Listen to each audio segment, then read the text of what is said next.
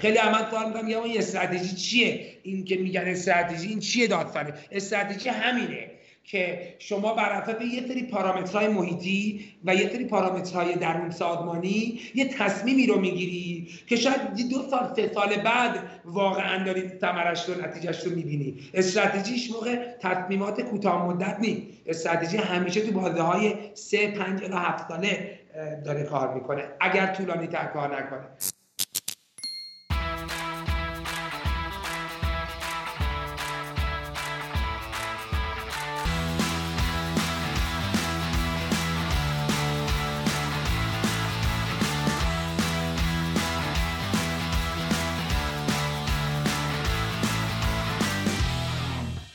سلام روز و شبتون به خیر من حامد جعفری ام و این قسمت 28 م دیالوگی که داریم بهش گوش میدین دیالوگ پادکستی درباره سبک زندگی و کسب و کاره که تو هر قسمت با متخصص یک حرفه صحبت می‌کنیم و سعی داریم درباره شغلش، باورها، اعتقادات و روتینهاش بیشتر آشنا بشیم. اگر دوست دارید با هم در ارتباط باشیم و از من محتواهای بیشتری ببینید صفحه اینستاگرامم با آیدی حامد جی اف رو هم می‌تونید دنبال بکنید. اونجا سعی می‌کنم هر هفته سری ویدیوها درباره سبک زندگی و کسب و کار قرار بدم. مهمان قسمت 28 دیالوگ آقای فرداد زند هست.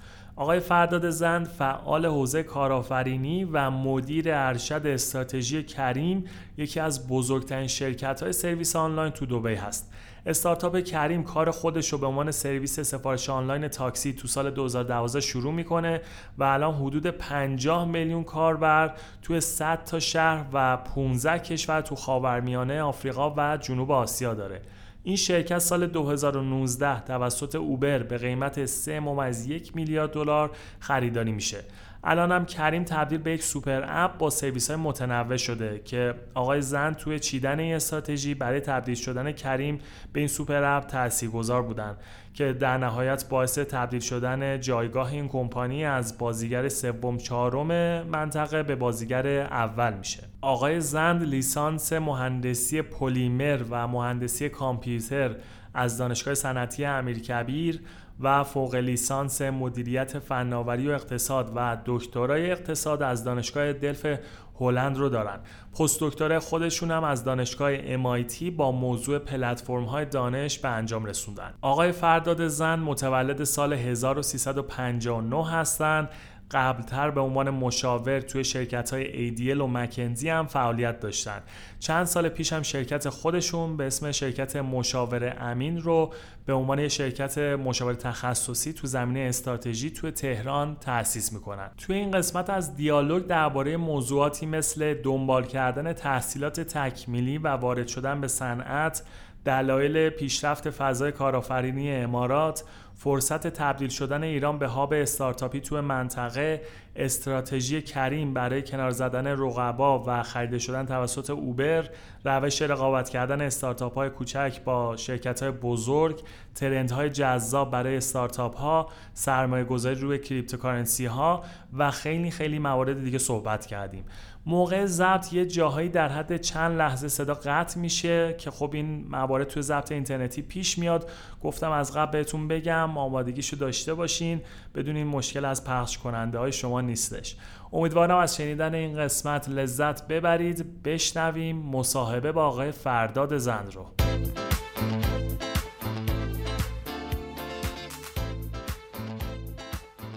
فرداد جان سلام. به پادکست دیالوگ خیلی خوش اومدید خیلی ممنون حامد عزیز. باید افتخار ممنون که قابل دونستی و منو به پادکست خود دعوت کردی. مشتاقم که و شنوندگان پادکستت صحبت کنم. دم شما گم مرسی که دعوت منو قبول کردین تو این شلوغی ها ما خیلی وقت چند وقت چند هفته صحبت کردیم با هم قرار ست کنیم.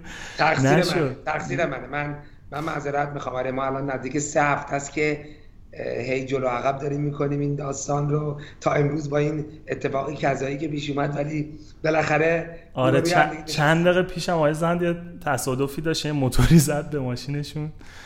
دیگه تاخیرم اینجا داشتیم. ولی کلا این هفت این روزا چجوریه؟ بک تو بک شما جلسه دارین یا این هفته ها رو پروژه خاصی دارین کار می‌کنین؟ نه متاسفانه آره من می‌تونم بگم متاسفانه نمی‌تونم بگم خوشبختانه ولی این این کووید و کرونا هم مدید علت شده. حالا قبلا میتینگ ها جلسات حضوری بود. بالاخره آدم یه buffer ی در نظر می‌گرفت. برای رسیدن از یه جلسه به جلسه دیگه. الان که خب دیگه با با فراگیرتر شدن جلسات روی حالا پلتفرم های communication مثل همین اسکایپ یا زوم یا امثال هم خب این buffer ها هم از بین رفته. یعنی آدم ها calendar شما رو نیم ساعت به نیم ساعت یه ربع به یه ربع پر می‌کنن. و پس یعنی همیشه جلسات زیاده. آره یعنی من بعضی روزا این روزا بعضی روزا مثلا واقعا از ساعت هفت و نیم صبح چون خب مثلا یه سری از میتینگ ها مثلا به وقت دبی یه سریش به وقت هند یعنی می‌خوام بگم time zone های مختلف. مثلا شده از ساعت هفت هفت و نیم صبح من مثلا یه سره تا ده شب واقعا یه ربع یه ربع خالی نبوده و اینطوری بوده که مثلا سر همون conference call ه صبحونه و نهار و شام و خلاصه آره الان هم time نهاره دیگه time نهار این شکلی باشه ولی یه ذره سخت شده این شرایط. و از اون ور حتی به ذهنم رسیدی که calendar م رو ببندم و خودم مدیریت calendar م رو به بگیرم. خب اون هم یه اون همین یعنی اون شاید راه حلی باشه برای جلوگیری کردن از این داستان پشت به پشت بودن جلسات. ولی خب از بعد باید اون موقع بعد بشینم calendar م مدیریت کنم. حالا کی می‌خواد که میتینگ داشته باشه کی می‌خواد نداشته باشه. یه ذره یه ذره سخت شده ولی احساس می‌کنم خودم باید یه مقدار بیشتر دیسیپلین داشته باشم. خلاصه دم شما گرم که وقت گذاشتین. لابلای این برنامه ها و این شلوغی ها فرداد حالا درباره کار الان شما هم دوستان صحبت کنیم ولی قبلش بریم یه ذره درباره اون سالهایی که تو فضای آکادمیک شما فعال بودین کار کردین. این فضا آکادمیک من چیزی که از شما دارم می‌بینم تا اندش یعنی دیگه انتهای چیزی که آدم بتونه تو فضای آکادمیک بخواد بره جلو شما رفتی. مستر و دکترا دانشگاه دلف. اگه شما میگم تحصیلش کنید دکتر پست دکترا از MIT دانشگاه شریف هم تدریس کردین شما. بعد الان من دانشگاه دلف هم تدریس کردم. من موقعی که پستاکم رو گرفتم امریکا اونجا یه استارتاپ دقیقا استارتاپ زدیم با یکی از پروفسورهای دانشگاه MIT که دقیقا پروفسور خود من هم بود.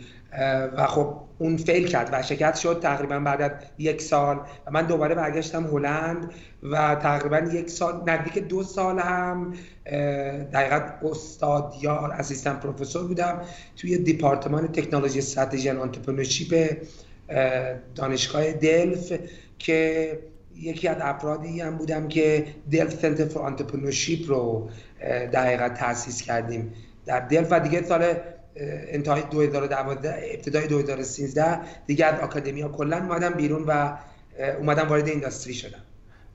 من داشتم اسم شما رو گوگل می‌کردم. یه عکسی اومد تو ویکیپدیا درباره ایرانی موفق تو هلند بود. یه جایزه هم دیدم اونجا شما گرفته بودی. اون چی بود؟ سال 2006 خب دانشگاه دلف دانشگاه سلطنتی و, و یکی از قدیمی ترین دانشگاه هلند هم هست اینا یه چیز تردیشن یه چیز سنتی دارن ببخشید که من بعدی لغت ها رو میدارم سعی می‌کنم فارتیشو معادل معادلش رو بگم آره. آره برای بعد این این سنت رو دارن که هر سال یه دانشجو رو در کل دانشگاه انتخاب می‌کنن به عنوان دانشجو نمونه. حالا این نمونه نه اینکه ما نمونه باشیم ولی بیشتر از منظر این که هم حالا نمرات تحصیلی اون فرد هم فعالیت های اکسترا یعنی فعالیت های غیر درسی فعالیت های خارج برنامه اونا. خب سال 2006 هم دانشگاه دف هفت تا فکالتی داره. دیپارتمان داره. هر کدوم از این دیپارتمان ها یک نفر رو کاندید می‌کردن که من هم از طرف دانشکده در حقیقت اقتصاد و مدیریت انتخاب شدم به عنوان اون کاندید و بعد بین این هفت نفر حالا قوره به نام من افتاد و من انتخاب شدم. خب من اون موقع حالا کاری ندارم به نمرات ولی لحاظ غیر مثلا مباحث فوق برنامه یا غیر درسی خب خیلی فعال بودم من عضو انجمن دو انجمن دانشجوی مختلف دانشگاه دلف بودم. یه کاری با بچه ها روی پتنت بنک دانشگاه هلند داشتیم انجام می‌دادیم. همزمان با اداره آمار هلند یه پروژه داشتم من انجام می‌دادم. و همین خیلی درگیر بودم و فکر می‌کنم اون بی اون فعالیت ها بی تاثیر نبوده فرداد یه چیزی که من تو خیلی افرادی که این فضا آکادمیک و توی مراحل بالایی می‌برن جلو می‌بینم اینه که اینا انقدر دیگه تو این فضا قاطی اون فضا میشن بیرون اومدن از این فضا آکادمیک واسهشون سخته. مخصوصا وارد فضای استارتاپی شدن. ولی شما میگه از همون موقع رفته بودی سراغ استارتاپ و کارآفرینی اینا. این شیفته چی جوری به وجود اومده و دوست شما؟ بذارید واقعیتش رو بگم. ممکنه بعضی از شنوندگانتون برداشت اشتباهی از سخنان من الان بکنن بعضیشون نه. به به مزاق بعضی خوش بده مزاق بعضی نه. ولی من موقعی که تو آکادمیا بودم خب موقعی که شما تصمیم می‌گیری پی اچ دی بخونی من همین مارشال پروفسور دقیقا chair committee PhD میگفتش که دکترا میشه به یه نوعی بهش نگاه کرد به عنوان بیشترین طولانی ترین commitment یک انسان تو زندگی بدون تغییر position یا title. شما چهار سال یا پنج سال یا بعد ما 6 سال بهت میگن PhD candidate و عوض نمیشه. شما تو این 6 سال داری ترقی می‌کنی ولی title commitment دوی این یک ساله. حتی شاید ازدواج خیلی از ازدواج ها هم این دوره زمانی متاسفانه به 4 5 سال نمی‌کشه به طلاق منتهی میشه. می‌خوام بگم موقعی که من تصمیم گرفتم PhD بخونم واقعا ذهنم این بود که خب من کار آکادمیک رو دوست دارم. من کار research رو دوست دارم. و دوست دارم که تو محیط academia باشم. حالا همچنان هنوزم که هنوز درس دادن رو خیلی دوست دارم. و خب این این انگیزه اصلی برای من بود که دکترامو بخونم. خب بعد از دکترا داستان postdoc یه مقدار متفاوته. postdoc در حقیقت یه زنجیره ارتباطی با industry به خصوص توی حالا field های مدیریت یا اقتصاد. چون غالبا پروژه ها یا موضوعاتی که شما کار می‌کنی اکثرا industry sponsorship دارن و از سمت صنعت دارن در حقیقت حمایت میشن. و خب اون نقطه بود که برای من سوال بود که خب که من می‌خوام توی آکادمیا بمونم یا می‌خوام بیام تو محیط صنعت. ببین چیزی که می‌خواستم بگم شاید مداق بعضی خوش نیاد اینه که افرادی که تو آکادمیا هستن غالبا افراد باهوشی هم یعنی شما باید از یه متوسط به نظر من پشت کار و ذریب هوشی و دقیقا analytical thinking برخوردار باشی تو, تو تا اینکه بتونی تو academy موفق باشی. من دارم ولی academy از نگاه نقطه مقابل شما رو مقدار تنبل می‌کنه. حالا نمی‌دونم این شاید اصطلاح جالبی نباشه. ولی خب کارا توی academia ببین academia هم دغدغه‌های خودش داره ها. ببین submit کردن نوشتن یه paper و submit کردنش و publish کردنش واقعا یه هفت‌خان رستمه. یعنی یه فرایند بسیار نمیگم زجرآور ولی فرایند بسیار طولانی و مشقت باریه حالا field by field هم داریم ولی حداقل تو field مدیریت و اقتصاد بسیار کار سختیه.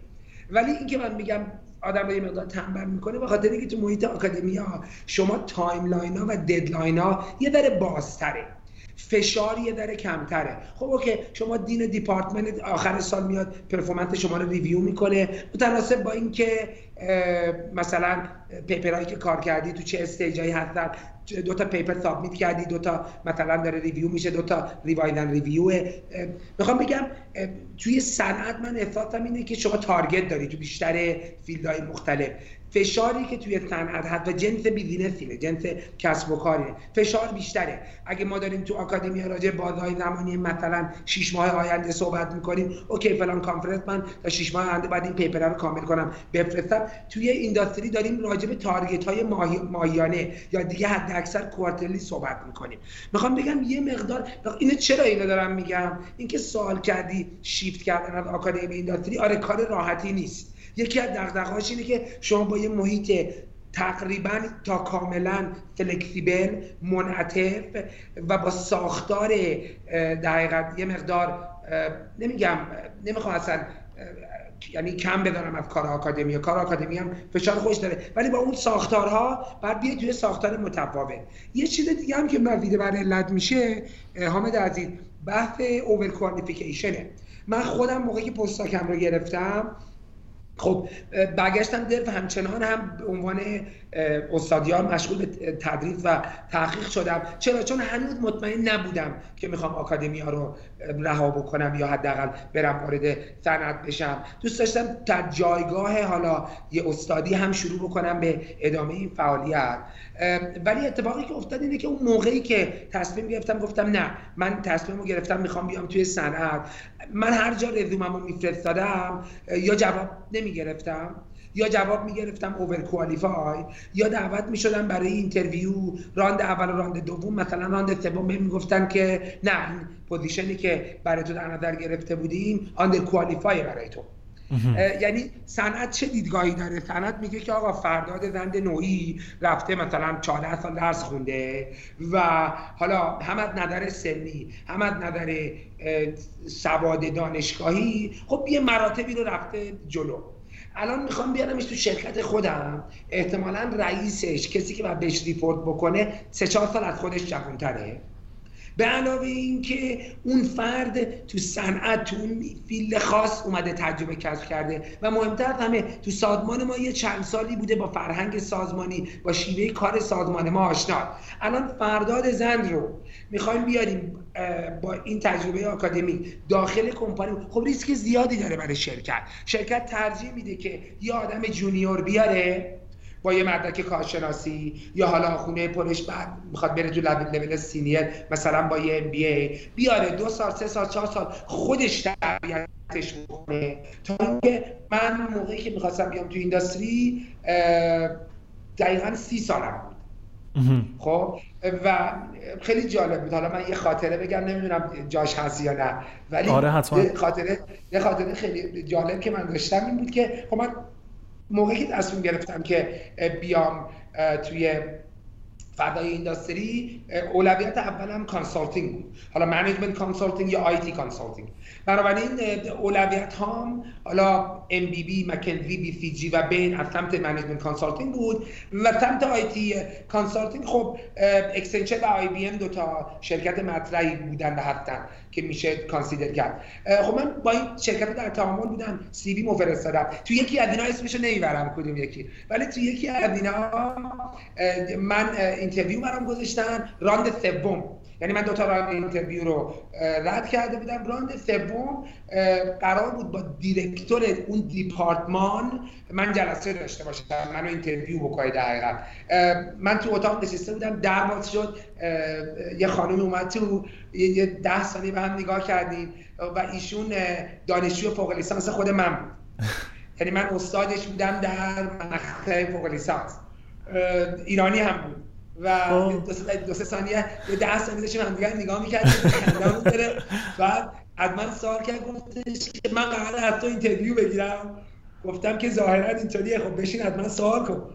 گفت نه من سوالی ندارم بکنم بیا با هم صحبت کنیم. با هم دیگه یه ساعت گپ زدیم راجع به زندگی راجع به خیلی دار و من خیلی خوشحال بودم که خب که دانشجوی من الان نشسته جلوی من داره منو interview می‌کنه. و اون اون باید بگه که من قبولم یا قبول نیستم.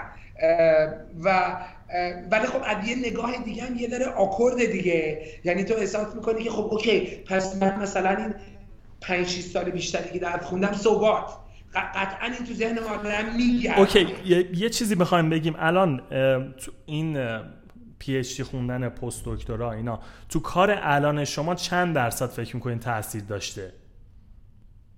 ببین من می‌تونم بگم استثناء من با توجه به اینکه field ی که خب من خیلی سویچ کردم توی درسم. من مثلا اول با لیسانس مهندسی پلیمر شروع کردم. بعد همزمان مهندسی کامپیوتر شروع کردم خوندن بعد تو موقع لیسانس اصلا از مهندسی اومدم بیرون رفتم سراغ مدیریت. بعد دوباره specialization concentration روی اقتصاد سنجی یا econometrics گرفتم. بعد دکترم اصلا کلا رفتم روی اقتصاد رفتاری. بعد postdoc م یه ترکیبی بود یه interdisciplinary field ی بود بین IT management و economics می‌خوام بگم که شاید این تنوع رشته ای به من خیلی کمک کرده. یعنی بعدها توی consulting و الان توی حوزه استراتژی این این چندگانگی خیلی به من کمک کرد. ولی ممکنه سوالت اینطوری باشه که اگر من از اول مثلا تا مقطع دکترا یا پست دکترا مثلا فقط کامپیوتر میخوندم اون موقع اگر من کاری که می‌کردم کار تخصصی توی زمینه کامپیوتر بود خب من می‌تونم بگم که قطعا خیلی برام مفید بود. ولی اگر نه مثل خیلی های دیگه ای که یه رشته درس خوندن توی field دیگه کار می‌کنن قاعدتا نمیگم waste of time ه ولی اون اون بهره که شما باید از زمان داشته باشید ببین همه ما opportunity cost داریم تو زندگی. هر یه دقیقه ای که من اینجا هستم می‌تونم به جایی که با حامد جعفری صحبت کنم یه کار دیگه بکنم. درسته؟ من به جایی که یه سال بیشتر درس بخونم می‌تونم یه سال تو صنعت تجربه بیشتری به دست می‌تونم یه سال برم تفریح کنم. اپورتونتی کاست مختلفی. هر آدمی رو به بیشتره. اینکه شما واقعا اپورتونتی کاست یک سال اضافه تحصیلات چقدر به کارت بعدا دقیقا اضافه می‌کنه یا اپورتونتی کاست چقدره واقعا خیلی بستگی این داره که مسیر کاری همسو بشه با آموزه های دانشگاه نه. برای من این اتفاق خیلی افتاده. و می‌تونم بگم غیر از شاید مهندسی پلیمر که اونم به نظر من شاید یه دید مهندسی به من داد که جاهای دیگه به دردم خود بقیه رشته‌های تحصیلی که من تحصیل یعنی درس خوندم خیلی توی کار الانم داره بهم کمک می‌کنه. متوجهم. آره. چون خیلی هم بعد از اون صحبت می‌کنیم میگن که نه اصلا درس چیه؟ دانشگاه چیه؟ اصلا بیاد صاف برو تو کار و فلان اینا. اون به نظرم یه اکستریمشه. این برم که کسی بیاد حالا تو فضای قول شما آکادمیا فقط اونجا بمونه. از این شلش نتونه بیاد بیرون کار دیگه بکنه اونم یه ساید دیگه شه دیگه. ولی مدل دقیقی به نظر من وجود نداره بگیم که همه باید این کارو بکنن یا همه باید نه. مثلا... ببین حداقل در مقطع کارشناسی لیسان دانشگاهی چند تا هست داره. اولا برای آدم یه دیسیپلین ایجاد می‌کنه. خب اگر شما می‌تونی خونه هم بشینی homeschooling انجام بدی و اون چیزایی که برات مربوطه بخونی. من آره اعتقاد دارم که سیستم آموزشی همه جای دنیا ایران هم مستثنا اصلا سیستم بهینه‌ای برای صنعت نیست. یعنی خیلی چیزا آموزه هایی که ما تو دانشگاه یاد می‌گیریم واقعا به درد صنعت نمی‌خوره. اینو به جرات میگم. شاید به خیلی خوش نیاد. ولی در کنارش خیلی چیزایی هم که می‌خونیم به دردمون می‌خوره. شاید اون موقع نفهمیم که به دردمون می‌خوره. بعدا بفهمیم. ولی این ایرادیه که به تمام نظام های آموزشی هست. یعنی مس... یعنی هیچ کشوری هم به نظر من مستثنا حداقل 5 6 تا کشور دنیا رو سیستم آموزشی رو از نزدیک لمس کردم ولی حداقل داستان اینه که برای شما تو اون سنین جوانی بالاخره شروع حال جوانی براتون دیسیپلین رو میاره که این فرایند رو طی بکنی و یه minimum credibility یه minimum qualification رو کسب بکنی. آره شما اگر من بگی شما فرزند خود من من فرزند ندارم. ولی فرض بکن فرزند نوعی من. اگر از من یه زمانی من به این نتیجه برسم که فرزند من اون دیسیپلین رو داره و احتمالا می‌تونه بشینه خونه و اون کار اون چیزایی رو که باید بخونه بخونه و یاد بگیره آیا من مجبورش می‌کنم بره دانشگاه؟ نه. من چیز خاصی نمی‌بینم. توی این داستان. به علاوه اینکه سیستم job market حال حاضر دنیا تا حدود زیادی نمیگم 100 درصد به عنوان این مدارک تحصیلی رو یه milestone نگاه می‌کنه. میگه این آقا یه کاری رو کرده یه certificate گرفته. خب منی که الان می‌خوام استخدامش بکنم قدرت اینو ندارم که ایشون رو کامل assess کنم. ولی فردم رو ولی میدارم که اون دانشگاه معتبر ایشون رو assess کرده ارزیابی کرده. به استناد اون ارزیابی من اعتماد می‌کنم و مثلا می‌خوام به ایشون یعنی می‌خوام بگم ولی خب این اتفاق داریم می‌بینیم دیگه. خیلی از شرکت مطرح دنیا الان دیگه براشون مدرک دانشگاهی لزوما requirement یا نیازمندی نیست. نمیگم بدشون میاد. ولی اگه شما نداشته باشی تا مادامی که اون skill set ها تا مادامی که اون qualification ها رو داری براشون مهم نیست که شما مدرک داری یا نداری.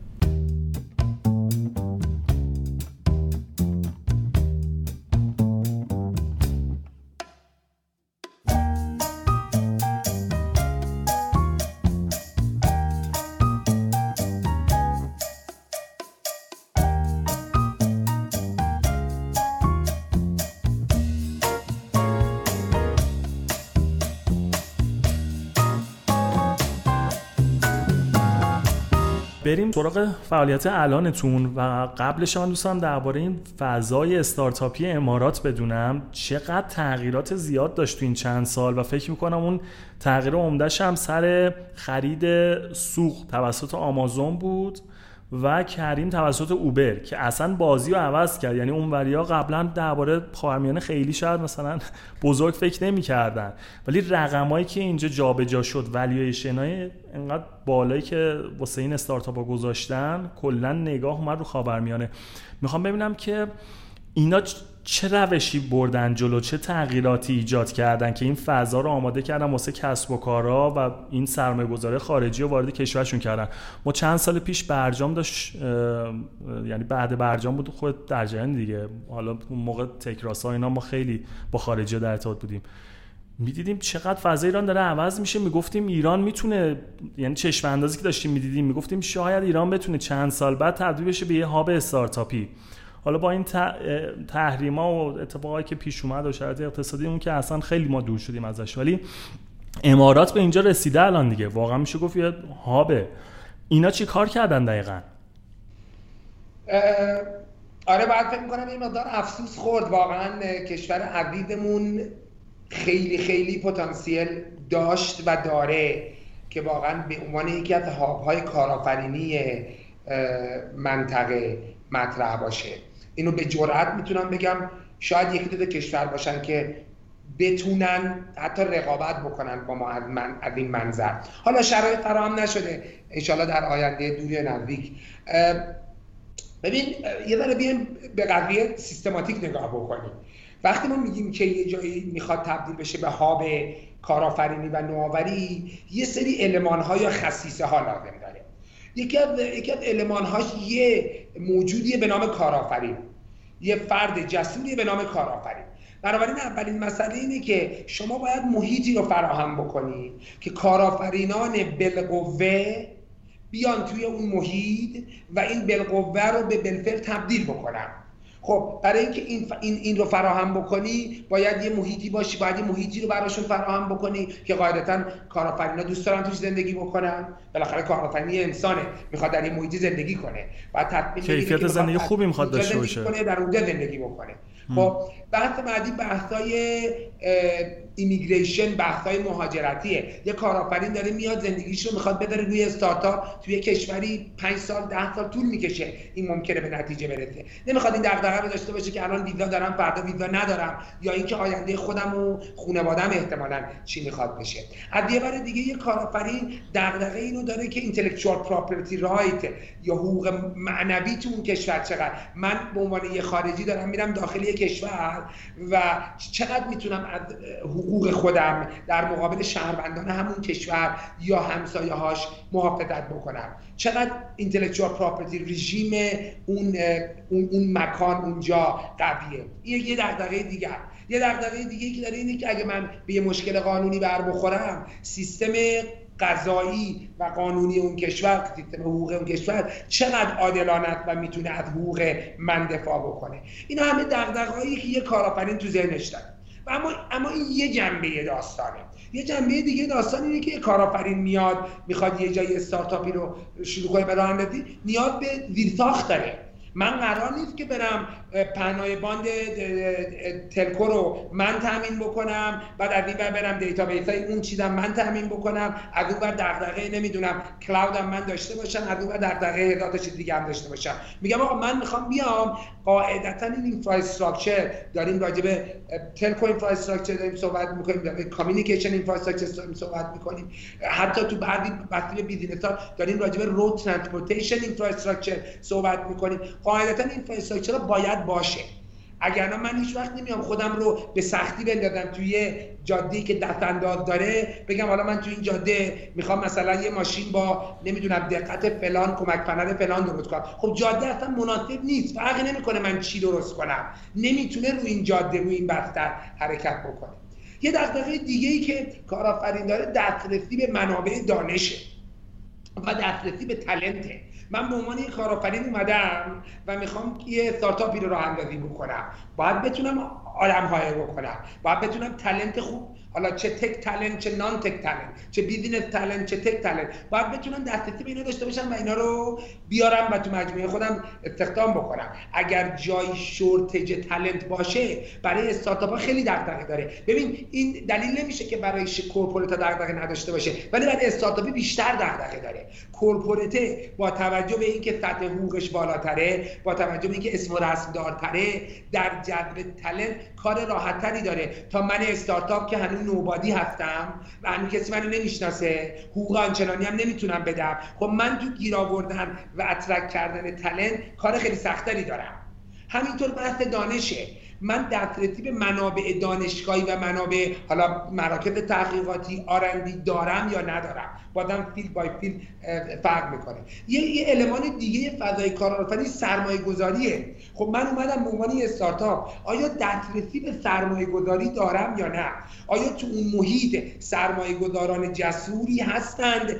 میان رو business من سرمایه گذاری بکنم ببین من این داستان می‌تونم ادامه بدم خب؟ ولی اینها همه المان های اساسی یه اکوسیستم کارآفرینی هستن. حالا من سوال شما رو برمیگردونم. میگی دوبه تبدیل شده به اینها. من تایید می‌کنم. دوبه که تبدیل شده به اینها اومده تک تک این علمان ها رو تو سام اکستن تا یه حدی فراهم کرده. تو بعضی از دایمنشناش قوی تر رفته جلو. مثلا توی ریجن حالا من ترکیه رو دقیق آمار دقیق ازش ندارم ولی توی region امارات بالاترین تمرکز VC ها و fund fund ها رو داره. خب اومده به عنوان یه hub برای بحث VC برای بحث venture investment تبدیل شده. خب این یکی از المان هاست. خب infrastructure خوبی درست کرده این کشور. حالا هم از جهات communication infrastructure telco infrastructure banking infrastructure payment infrastructure رو transport infrastructure infrastructure خوبی رو اومده پایینی کرده. هر کشور دیگه ای هم به نظر من اگر این قابلیت ها رو داشت می‌توانه به جای okay. حالا بی‌تعارف صحبت بکنیم. یه فرصتی بود ما دست دادیم. حالا یه سریش دست ما نبود مثل تحریما بود. یا شاید هم بتونیم بگیم مثلا تو موقعی که تحریما نبودیم می‌تونستیم از فرصت رو بهتر استفاده بکنیم. زیرساخت رو بهتر روش کار بکنیم. هم موقع بستر رو آماده تر بکنیم. بیشتر خودمون آماده بکنیم مثلا. یه فرصتی ما الان دست دادیم. الان با این شرایطی که هست هنوز جایی هستش که بگیم مثلا امارات اینجا مثلا شاید عقبتره. هنوز کشورهای دیگه یا ایران یا ترکیه می‌تونن بیان این قسمت رو مثلا دست بگیرن. یا اصلا همکاری بکنم با خواب دوبه شما میگم یک ثانیه هم راجع به این شک نکن. یعنی اگر ما تصمیم بگیریم که این اتفاق بیفته و تبدیل به هاب کارآفرین و نوآوری منطقه بشیم ولی این شعار نیست تو این شرایط تحریم و وضع اقتصادی ما. این شعار نیستش. یعنی تو همین شرایط ما الان می‌تونیم کاری انجام بدیم.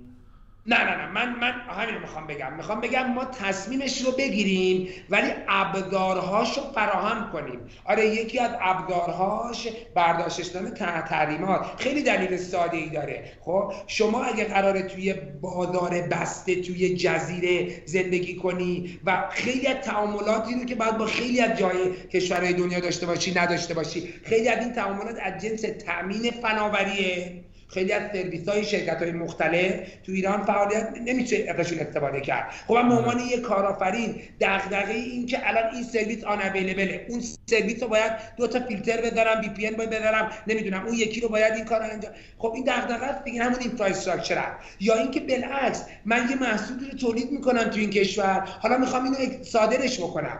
تمام دغدغه‌هایی که نه الان شما باید بری نمی‌دونم پیپکش رو بگیری الان نمی‌دونم شما تحریمی الان معامله با شما نمیشه. تعامل نمیشه. می‌خوام بگم من صحبتم اینه میگم میگی استراتژیشو الان بچینیم که وقتی تحریما رفت بتونیم کاری بکنیم درسته؟ تحریم یکی از میگم استراتژی رو اگر این تصمیم رو داشته باشیم و در صدد فراهم کردن ابزاراش باشیم یکی از ابزاراش واقعا همین بحث تحریمه یعنی راهی نداره. ما نمی‌تونیم توی جزیره ای در اقیانوس زندگی کنیم و کار کنیم و توقع داشته باشیم که آدم های کارآفرین دیگه هم حتی کشورهای دیگه بیان اینجا و بیتشون رو بذارن اینجا. خب این این معقول نیست به نظر من.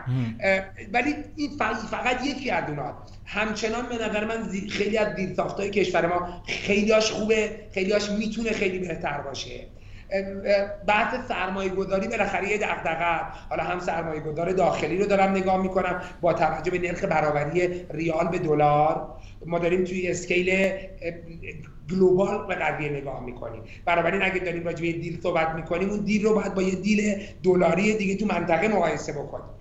ولی پاشنه برعکس پاشنه آشیل در حقیقت نقطه خیلی قوت کشور ما تلنتشه تلنت پولشه خب؟ که اونم آخه یعنی... بابا رفتن که تلنت ها رفتن. نه نه ببین حالا حالا ها حالا حالا ها این پوله عمق داره. مثل یه ظرف بزرگه که شما هر چقدر دست می‌کنی از توش در میاری باز هم توش مونده. ببین من اینو به جرات میگم. نه اینکه لزوما ایرانی هم حالا ارق ملی داشته باشه دارم ولی بیتارف میگم. کمتر کشوری تو منطقه خاور میانه هست. که تا این حد نیروی جوون نیروی تحصیل کرده و واقعا تلنت داشته باشه. و این یه نعمته. یه کانفرنسی بود یه سمیناری بود تقریبا سه چهار ماه پیش. یه تعداد VC بزرگ منطقه حضور پیدا کرده بودم منم یه اسپیکر بودم بوده یه صحبتی رو داشتم. خیلی جالب بود. تقریبا 80 درصد managing director این VC ها وقتی ازشون یه پنلی بود وقتی ازشون من سوال کردم که آقا اگه بخوای یک دغدغه اصلی اکوسیستم کارآفرینی منطقه رو بگی چیه؟ شاید 70 80 درصدشون گفتن lack of top notch talent and lack of innovative ideas. یعنی کم یعنی کمبود ایده های نوآورانه و نیروی قوی کار تاپ تلنت و این دغدغه وجود داره. ما نقطه مقابلشیم. ما این دغدغه رو به نظر من نداریم تا حد خیلی زیادی. چه تلنتی که رفته بیرون فرار مغز کرده حاضر برگرده و مطمئن هم برمیگرده. چه تلنتی که فرار مغز نکرده و داخل کشورمونه. ما فکر می‌کنم ما رو علمان های دیگه باید یه مقدار سرمایه گذاری بکنیم تا برسیم به یه و دلیل هم نداره منطقه فقط یه هاب داشته باشه. شما اروپا رو نگاه کن برلین رو داری با فاصله 5 6 ساعتش با ماشین شما آمستردام رو داری شما اونور استکهلم رو داری شما پاریس رو داری اینا همه با یه فاصله ویتینیتی 4 5 ساعته از هم دیگه هستن. خب، آره. یعنی می‌خوام بگم ریجن هم این قابلیت رو داره که حداقل 3 4 تا هاب داشته باشه. اوکی. درباره کریم یکم صحبت بکنیم. اوزان اونجا چجوریه؟ تو چند تا شهر فعاله کریم؟ ببین اوزان کریم بزنم به تخته.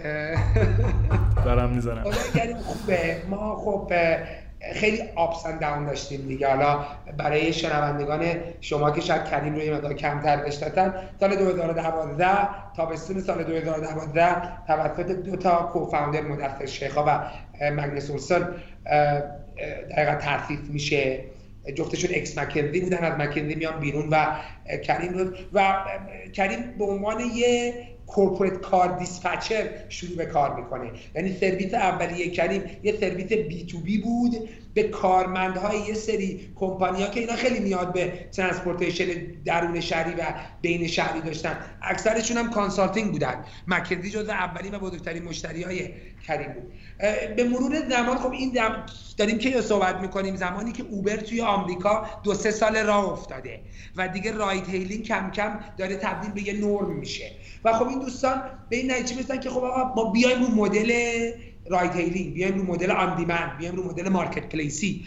خب سال 2014 اواسطش زمانیه که دقیقا یه fund گنده raise می‌کنن.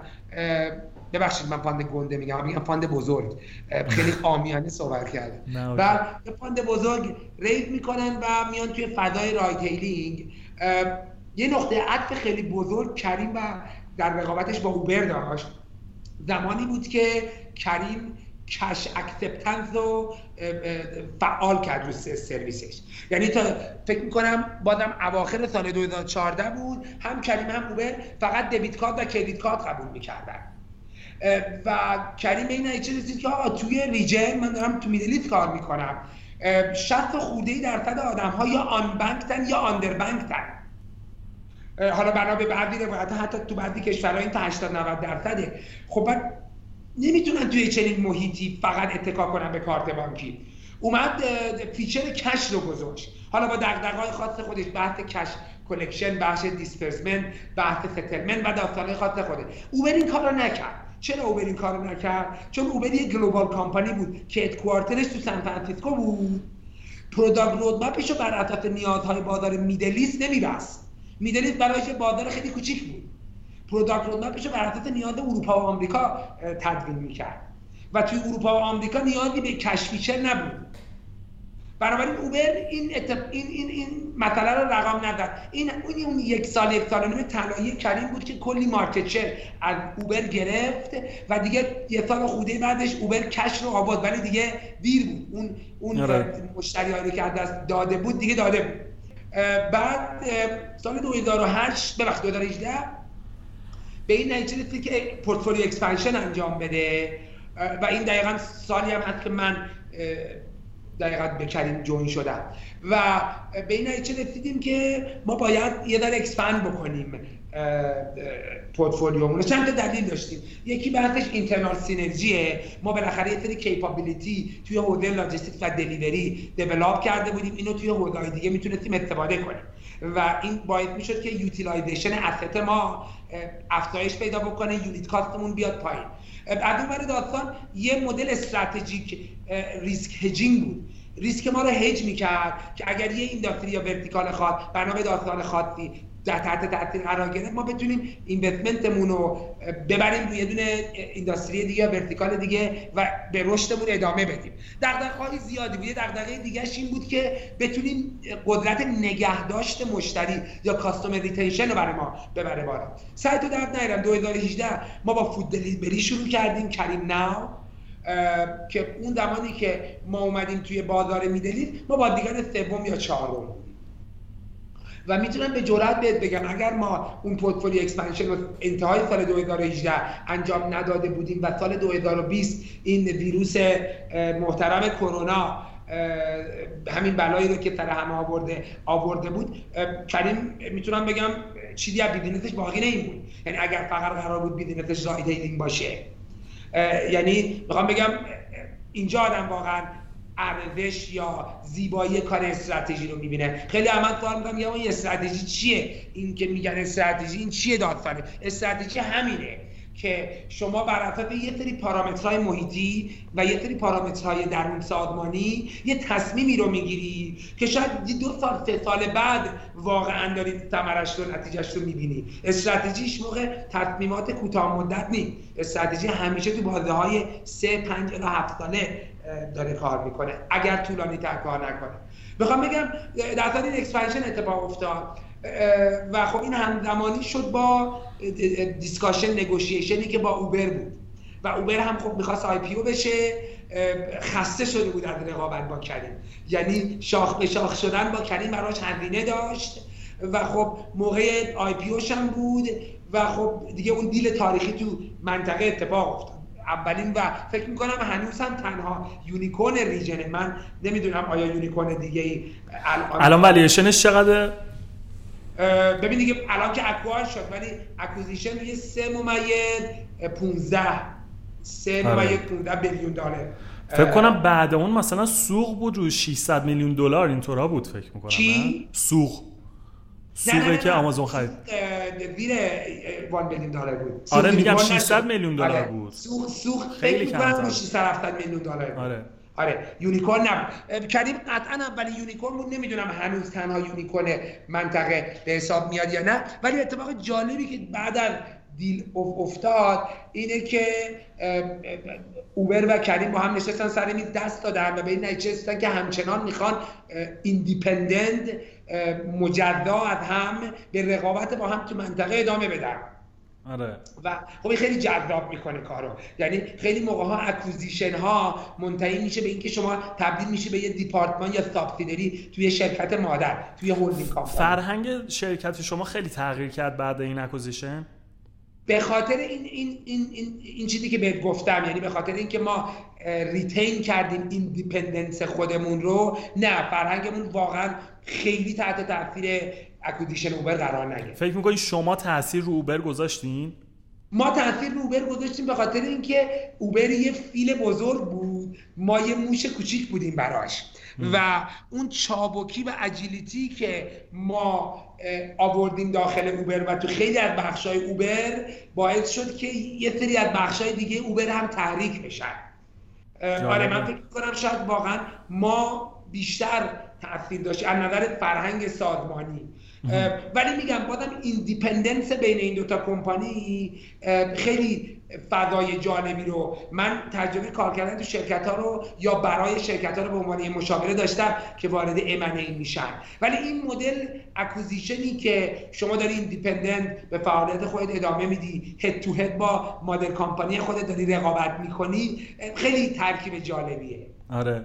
راستی می‌خواستم بدونم برخورد با آقای دارا خسروشاهی چی جوری بود؟ صحبت هایی که با هم داشت اصلا character ش character خسروشاهی چه شکلیه؟ درباره ایران اصلا صحبت می‌کنه چی میگه؟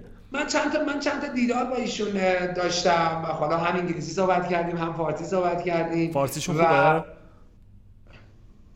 خوبه خوبه. خب. قرار شد در رو اصلا, اصلا, اصلا دنبال می‌کنه فضای ایرانو چه خبره اینجا چی کار می‌کنه؟ یه با هم دیگه یه مقدار البته خب ما دیگه توی اون بوبوه و هیجان دیل و اکوزیشن اون داستانا بودیم. بنابراین قاعدتا همه حرف و حدیثا توی اون هلوش بود. ولی آره من حس خیلی خیلی خوبی از ایشون گرفتم. حالا من دورادور از ارباب ایشون افراد دیگه رو هم تو آمریکا می‌شناسم و دورادور باشون روابطی رو دارم.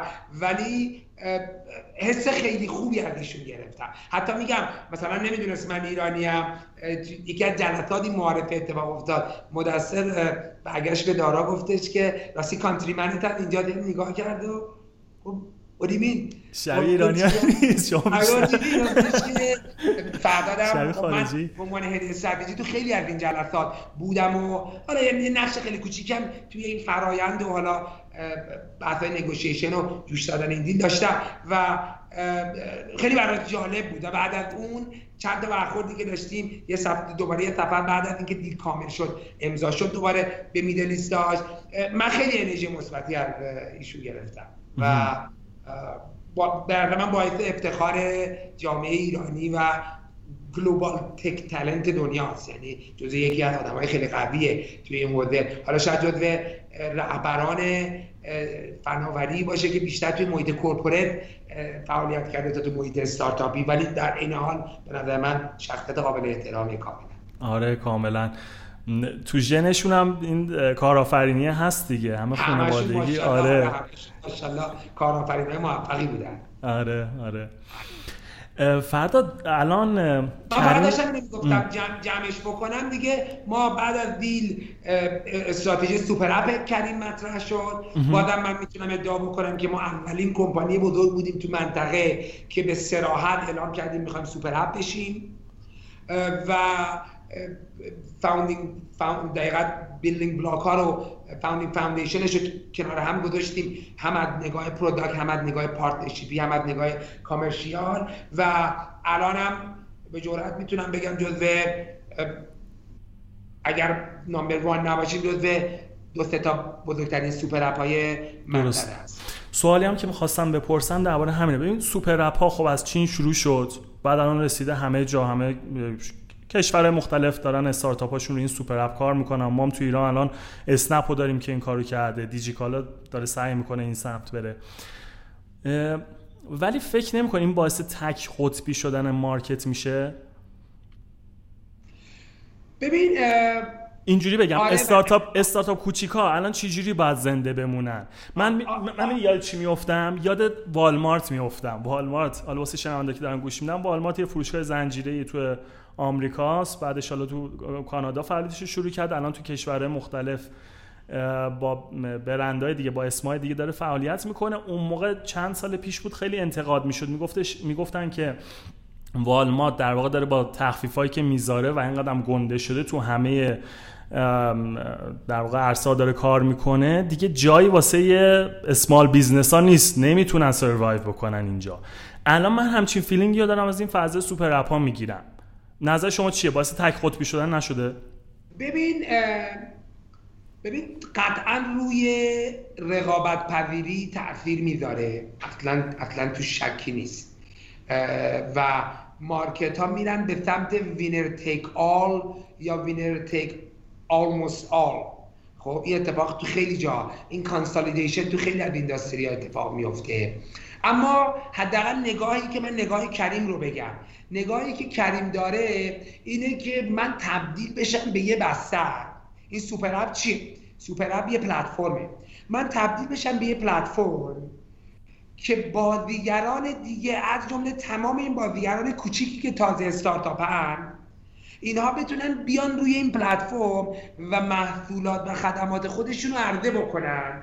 این استارتاپ کوچیکه به جای اینکه دغدغه demand generation یا بحث تقاضا دقیقا تولید demand خب داشته باشه. بخواد بره مشتری کسب بکنه. بخواد بره دغدغه اینو داشته باشه که من infrastructure payment هم راه اندازی بکنم. infrastructure logistics و delivery راه اندازی بکنم. بره بچسبه به core خودش. اون core business ی که داره. من بقیه اینا رو من به عنوان پلتفرم براش در اختیارش قرار میدم. اگه من یه pool 50 میلیون user ی دارم خب این رو می‌تونم در اختیار همه این بازیگران کوچیک دیگه قرار بدم که رو پلتفرم منن. بیاید این من demand رو در اختیارتون قرار میدم. اگه سرویستون product تون quality ش خوبه رو پلتفرم من جا دارید و می‌تونید سرویس بدید به این مشتریات. اگر اومدید رو پلتفرم من من دارم به شما infrastructure payment میدم. دارم به شما infrastructure delivery میدم. دارم به شما infrastructure analytics میدم. customer care میدم. loyalty میدم. شما دق این دغدغه ها رو نداری. اصطلاحا موقعی که می‌خوای خونه بسازی درگیر شیر آبش و لوله کشیش و سیم کشیش نیستی. درست. میای تو خونه نازک‌کاری رنگ و کاغذ دیواری و مبلمان بچین استفاده کن. یعنی می‌خوام بگم که اگه نگاهی هم چرا؟ می‌تواند سوپر اپ یه نگاه انحصار طلبانه انحصار گرایانه داشته باشه. حداقل نگاهی که کریم می‌کنه در دقیقا در تضاد با یعنی کریم ایدهش اینه که آقا من می‌خوام توی اکوسیستم کارآفرینی و فناوری منطقه باشم و یکی از contribution های من به این اکوسیستم فراهم کردن یه پلتفرمیه که داره demand از یه سمت و خیلی از supply سرویس ها رو میاره برای استارتاپ ها. آقای استارتاپ اگر که عرضه داری به من نشون بدی که محصول خوبی داری و محصولی داری که مشتریان من اونو می‌خوان مورد توجهشونه بسم الله بیا روی پلتفرم من عرضه خدمات بکن. از فردا دسترسی داری به یه pool حداقل 5 میلیون user ی. خب این خیلی از این نگاه از این از این منظر نگاه کنی اتفاقا این این انقلاب super app ی می‌تونه باعث جهش بسیار خوبی توی فضای استارتاپی بشه. حالا الان کسب و کارهای کوچیک فکر می‌کنیم با این شرایط که دنیا همش داره میره سمت این super app ا و حالا super app ایی که میگیم دارن زیر ساخت آماده می‌کنن این استارتاپ های کوچیک رو چی باید تمرکز بکنن؟ که بتونن زنده بمونن تو این فضا رشد بکنن؟ مشتری. یعنی استارتاپ تمام دغدغش باید این باشه که target target segment من target audience من کیه؟ من چه مشکلی از اون target segment می‌خوام برطرف بکنم؟ و بعد اون مشکل رو با بهینه قیمت و کیفیت همیشه یه بالانسی بین کیفیت و قیمت عرضه بکنم.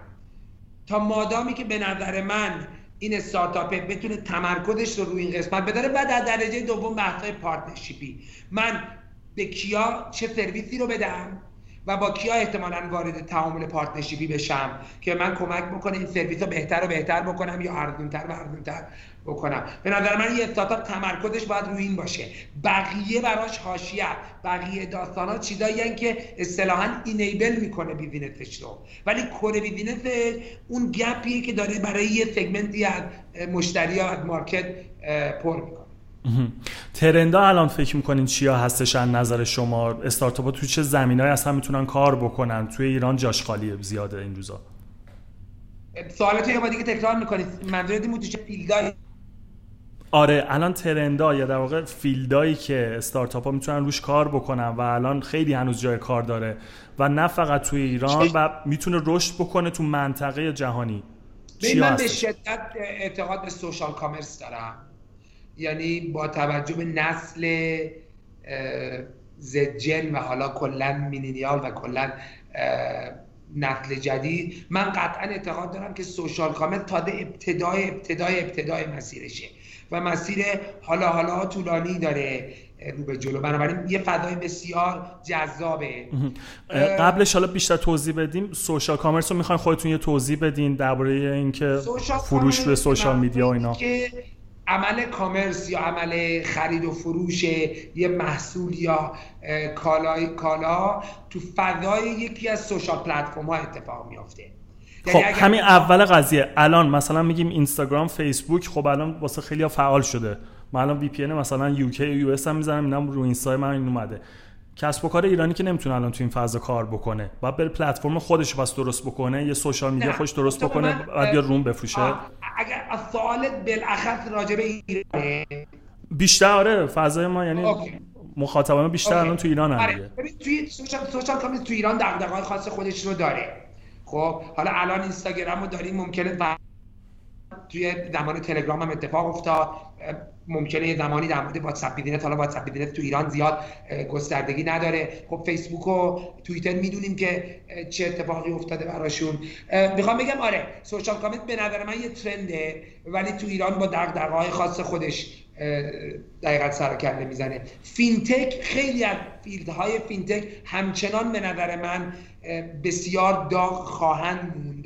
حالا می‌تونیم وارد واردش بشیم. ولی هم تو حوزه payment حالا به نظر من payment infrastructure ایران خیلی mature ه. یعنی بلوغ خوبی رو داره. از خیلی از کشورهای منطقه و همسایه بهتره.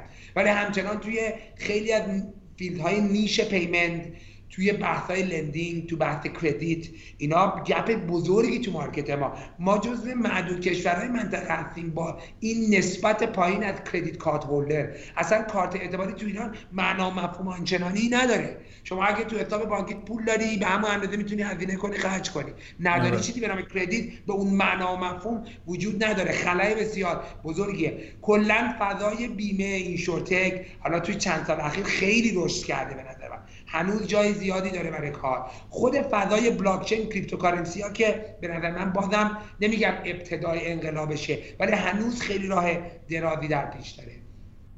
حوزه دیگه حوزه ای هلت من خیلی بهش اعتقاد دارم که حوزه بهت سلامت و بهداشت روی بستر آنلاین خیلی خیلی جای رشد داره. حالا این پندمیک و بحث کرونا هم تو تمام دنیا ثابت کرد که پتانسیل زیادی وجود داره برای بحث ای هلت. بردت برسونم education تا حدی به نظر من پتانسیلش کمتر از health توی فضای آنلاین. یعنی بازم کرونا ثابت کرد که تو خیلی از فضاها واقعا محیط های آموزشی آنلاین کار نمی‌کنه یا اون بهرهوری که باید داشته باشه نداره. ولی همچنان به من education هم جذابیت های خاص خودشو داره. حوزه های logistics و delivery اگر اعتقاد داریم که خیلی چیزها داره میاد رو فضای آنلاین خب تا مادامی که شما راجع به یه product محصول داری صحبت می‌کنی این محصول باید از یه نقطه یک به نقطه دو حمل بشه. بنابراین تمام حوزه لاجستیک و delivery رو درگیر خودش می‌کنه. به قول یه بنده خدایی میگم یه سوال تستی از یه چیزی از یه مشاوری پرسیدم که کدوم یکی از این موارد بیشترین تاثیر رو رو digital transformation این client company تو داشته؟ CIO, CTO, CEO یا کووید؟ و واقعا کوویده. یعنی سی 19 هم کووید است که میگم تأثیری که کووید روی digital transformation هم درون سازمانی هم توی سطح industry گذاشت به نظر من unmatched ه و به خاطر همین می‌خوام بگم که خیلی از trend هایی که به یه نحوی روی این digital transformation الان سوارن حالا حالا ها جا برای رشد دارن. متوجهم. فرداد یه چیز درباره cryptocurrency ها گفتین این روزا خیلی صحبت دربارش داغ و بالا پایین میشه و ایلان ماسک یه حرف می‌زنه میره بالا یه حرف می‌زنه میاد پایین. شما نظر چیه درباره اینا؟ سرمایه گذاری می‌کنی من سرمایه گذاری کردم holder ین می‌خرین می‌ذاری اینجا سوال بکنی که ببین توی فضای crypto سوال چی چی سوال کردی؟ کلا میگم تو این فضای cryptocurrency ها چقدر اخبارش رو دنبال می‌کنین سرمایه گذاری آره چقدر می‌کنین نسبتا فعال هستم. نمیگم که چیز خاصی بلدم ولی کلا دنبال می‌کنم. مرتب trade می‌کنیم. مثلا نگیم هر روز حالا دی تریدر باشیم ولی مثلا هر هفته میشه ترید بکنیم بخریم بفروشیم. آره, آره ترید می‌کنم. توی حوزه بلاک چین هم دارم روی سری پروژه ها کار می‌کنم یعنی خارج از فضای کریپتو. ببین من اعتقادم اینه که اولا بلاک چین فناوریه که نمیشه کنارش گذاشت. برای سالیان سال حکومت ها و دولت ها و تو خیلی موارد شرکت ها سعی کردن که به حاشیه ببرنش. ولی نمیشه. همونطوری که مثلا یه تکنولوژی مثل اینترنت رو نمی‌شد باهاش مقابله کرد. و مثل هر فناوری دیگه هم کاربردهای خوب و کاربردهای نابجا داره. شما یه تفنگ می‌تونه برای کاربرد خوب استفاده شه می‌تونه برای کاربرد بد استفاده شه. یه چاقو می‌تونه برای کاربرد خوب استفاده شه می‌تونه برای کاربرد بد استفاده شه. این ابزاریه که حالا برای چه استفاده ای می‌خوایم ازش بکنیم. تو بحث کریپتو کارنسی ها بالاخره که مطرح کردی من اعتقادم اینه که خیلی از کریپتو کارنسی هایی که الان هستن توی دنیا بر پایه یه یه, یه،, خلق ارزش واقعی هم. به من از نگاه اقتصادی خودم با نگاه اقتصاد گرایانه خودم میگم اگر یه استی داره back میشه با یه value generation و اون value generation ارزشمند در نگاه اینکه یه target segment ی توی market برای اون ارزش واقعا ارزش قائلن واقعا اون ارزش رو خواهانش هستن. تا مادامی که این asset داره توسط اون value creation back میشه این asset یه asset ارزشمند. متوجه. ولی خب فرداد بینم الان ببینیم. الان یه سری خب الان اومد cryptocurrency ها هستش پشتش یه اتفاقاتی داره میفته دائما دارن اینا develop میشن. واقعا می‌بینی یه چیزی پشتش هست. یعنی یه مشکلی رو داره حل می‌کنه. ولی از اون حالا اصطلاحا این shitcoin ها الان اومده. یک دفعه مثلا می‌بینی هزار درصد. الان نمی‌دونم دیروز تیم 24 ساعت این قیمت چی شد؟ ریختش همه مثلا شیبا الان ریختش نمی‌دونم. الان بعد الان سوال من اینه. ایلان ماسک چرا داره الان این کارو می‌کنه؟ از یه بار میاد صحبت می‌کنه می‌بره اینا رو بالا. بعد دیشب اومد توییت زد. نه دیدی توییتشو؟ نه توییت دیشبش ندیدم. اومده نوشته که خب این اومده و گفته بود که واسه خرید تسلا می‌تونین از بیت کوین استفاده بکنین دیگه. اصلا این حرفا رو زد بیت تخفیف تخفیف داره درسته؟ خب نمی‌دونم تخفیفش ولی میگفتش که می‌تونین از بیت کوین استفاده کنین خرید کنین دیشب اومده توییت زده گفته که به خاطر پیامدهای چی میگن انوایرمنتی به خاطر محیط زیست مشکلات محیط زیستی که می‌تونه ایجاد بکنه کلا این ماین کردن این داستان ما تصمیم گرفتیم که دیگه بیت کوین قبول نکنیم. دیگه بیت کوین قبول نکنیم یه توییت زدن. آقا قیمت بیت کوین ریخته نمی‌دونم قیمت سه چیز ریخته الان این چیه؟ این داره سفته بازی می‌کنه. چی کار داره باید هدفش ایلان ماسک چیه الان؟ واقعیتم حالا ایلان عزیز رو که بعد از خودش پرسید داره چی کار می‌کنه. خب هر کاری شما به عنوان یک تحلیلگر نظرتون چیه؟ هر کاری داره می‌کنه به نظر من فکر می‌کنم که منافع شخصیش قطعا دخیل هست یعنی نمی‌تونه دخیل نباشه. و با این پامپ و دامپ ها شما خیلی راحت می‌تونی ثروتتو در چند ماه چند برابر کنی. این یه واقعیته. و وقتی شما در اون نقطه قرار می‌گیری که هم از لحاظ سرمایه به اندازه کافی سرمایه داری که بتونی این نقش رو تو بازار داشته باشی و هم رسانه رو داری اونم اونم تو صدر رسانه قرار گرفتی و می‌تونی اینقدر با sentiment ها با narrative ها بازی بکنی خب این قدرت فوق العاده به شما میده. ولی من شخصا میگی shitcoin من بهشون اعتقاد ندارم. همین شیوایی که داری میگی خیلی از دوستان جریان من حداقل چند هفته گذشته. به من می‌گفتن آقا می‌گفتم ببین ممکنه این شیوای ده برابر صد برابر هزار برابر بشه. ولی حس خوبی ندارم. یعنی حسم اینه که آره یه یه قماره یعنی یه صرفا یه آره. خیلی از خیلی از محصولات مالی البته ابزارهای مالی این خاصیت رو دارن ها. یعنی صرفا نگاه بکنی خلق ارزشی نمی‌کنن. ولی یه ابزار بازی هن. در نوع خودش که با این ابزار بازی اگر درست بازی بکنی می‌توانی پولدار شی اگر با درست بازی نکنی می‌تونی پول توی شب از دست بدی. ولی من اصلا از نگاه درآمدزایی بهش نگاه نمی کنم من با ذات این که آیا یه ارزشی داره خلق میشه یا نه با اون مشکل دارم. اگر نتونم به این جواب برسم دوست ندارم. ببین یه زمانی شما مثلا بهت میگن آقا یه پروژه‌ای هست. تو این پروژه سرمایه گذاری کنی فرد فردا پول دو برابر میشه. بعد می‌بینی پروژه رو می‌شناسی من حس خوبی نسبت به این پروژه ندارم. حتی اگه پول من دو برابر میشه نمی‌خوام من توی این پروژه نقش داشته باشم. برای من خیلی از این cryptocurrency ها این نقش رو دارن. ولی نه خیلی هاشون هم پروژه های قوی پشتشونه. من حتی پروژه ها رو دنبال می‌کنم و اعتقاد دارم که توی mid-term تو long-term می‌تونن واقعا خلق ارزش بزرگی بکنن. برای منم support شون می‌کنم. کدوم الان اون نمی‌خوام سیگنال بدیم ولی کلا الان کدوم پروژه ها رو فکر می‌کنین جذابن و هم می‌تونن ولیو ایجاد بکنن؟ ولیو از نظر اینکه واقعا یه تغییری ایجاد بکنن با اون بستری که دارن درست می‌کنن هم سودآور می‌تونن باشن. شما رو کدوم الان دارین بررسی می‌کنین؟ ببین من آدا آدا روی خب کاردانو به نظر من آینده خوبی داره. خود اتر و زیشاخهای اتریوم یعنی خود شبکه اتر رو که نگاه بکنی حالا میگم کوین های زیادی از تو دل زی ساخت اتریوم اومدن بیرون. به نظر من زی ساخت های قوی و دوباره مثلا ما کوین داریم فیل پیش میگن فایل کوین. به نظر من کوین قویه نگه شما پشتش نگاه بکنی. اونایی که بیت کوین خب همچنان مادر همه این coin هاست.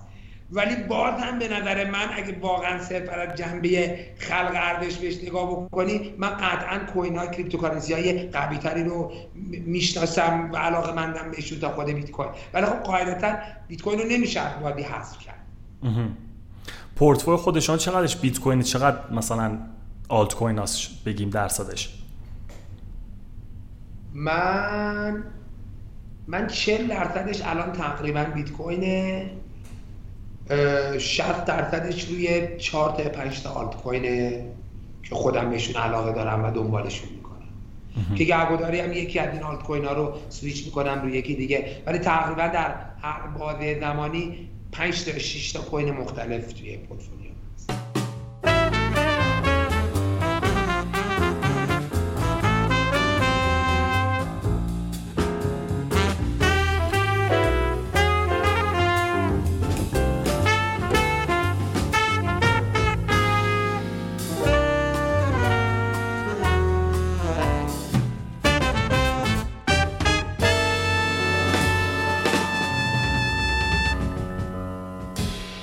فرداد بریم سراغ بخش آخر پادکست. اونجا که من از سوال شخصی تر می‌پرسم از مهمونا و دوست دارم بدونم سبک زندگی شما چجوریه چجوری فکر می‌کنید سوالای ساده بکن پس.